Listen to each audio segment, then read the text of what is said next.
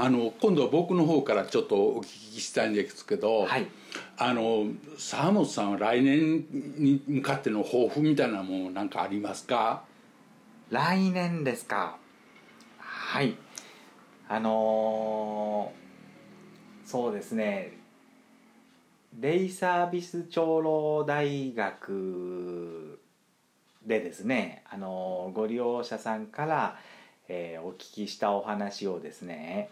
今、あのースクラップボックスというあの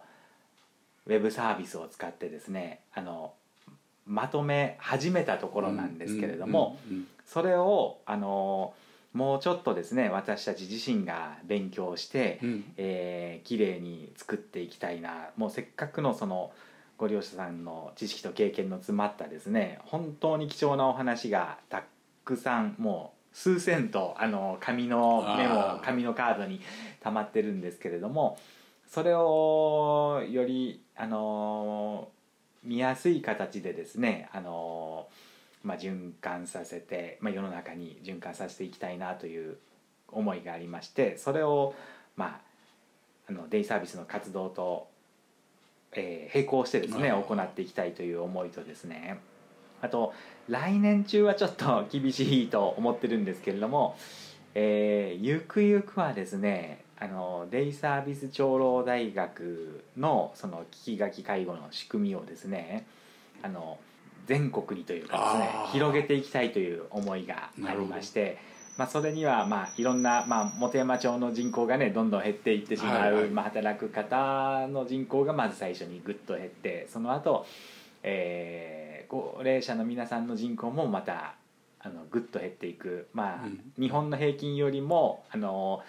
20年ぐらい先を今あ本山町は行っているので。そうですね。このままでは立ち行かないということがまあ分かっているのでですね。そういったまあ危機感もあってのことなんですけどあのこの聞き書き介護で、えーご利用者の皆様高齢者の皆様から知識経験をですねあの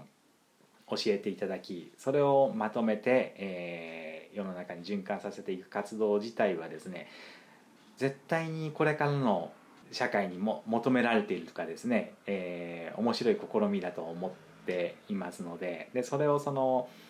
えーできるだけ広いエリアでね、うん。あのできたらさらに面白くなるんじゃないかというまあワクワクしている気持ちもありますので、その、まあ、来年中というわけにはいかないですけども、その下準備をですね、あの来年は、えー進めたいなというふうに思っています。なるあのすごくこの前もあの先日も訪問させていただいて、はい。すごくやっぱりあのインプットとはい。アウトプットというか、はい。インプットはすごいものをすごい、えー されてるなと思って、はい。すごく、まあ、僕も感激したんですけど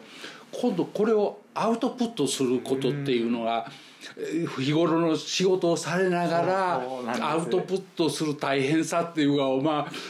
まあ、他人事ながらすごく感じていたのでそういうツールを使っての,、はい。あのやり方っていうのはすごく興味がありますね。そうなんです。今まである程度そのお聞かせいただいた内容をまとめてブログでアウトプットをしていくというふうに、うんえーそれをまあ頑張ろうと思ってやっていたんですけれどもどうしても私たちその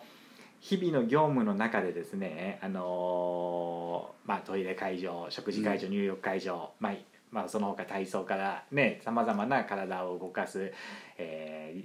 ーね、レクリエーションのようなものも含めて、そういった中で、えー合間というかその合間ではなくその並行的にですね、あの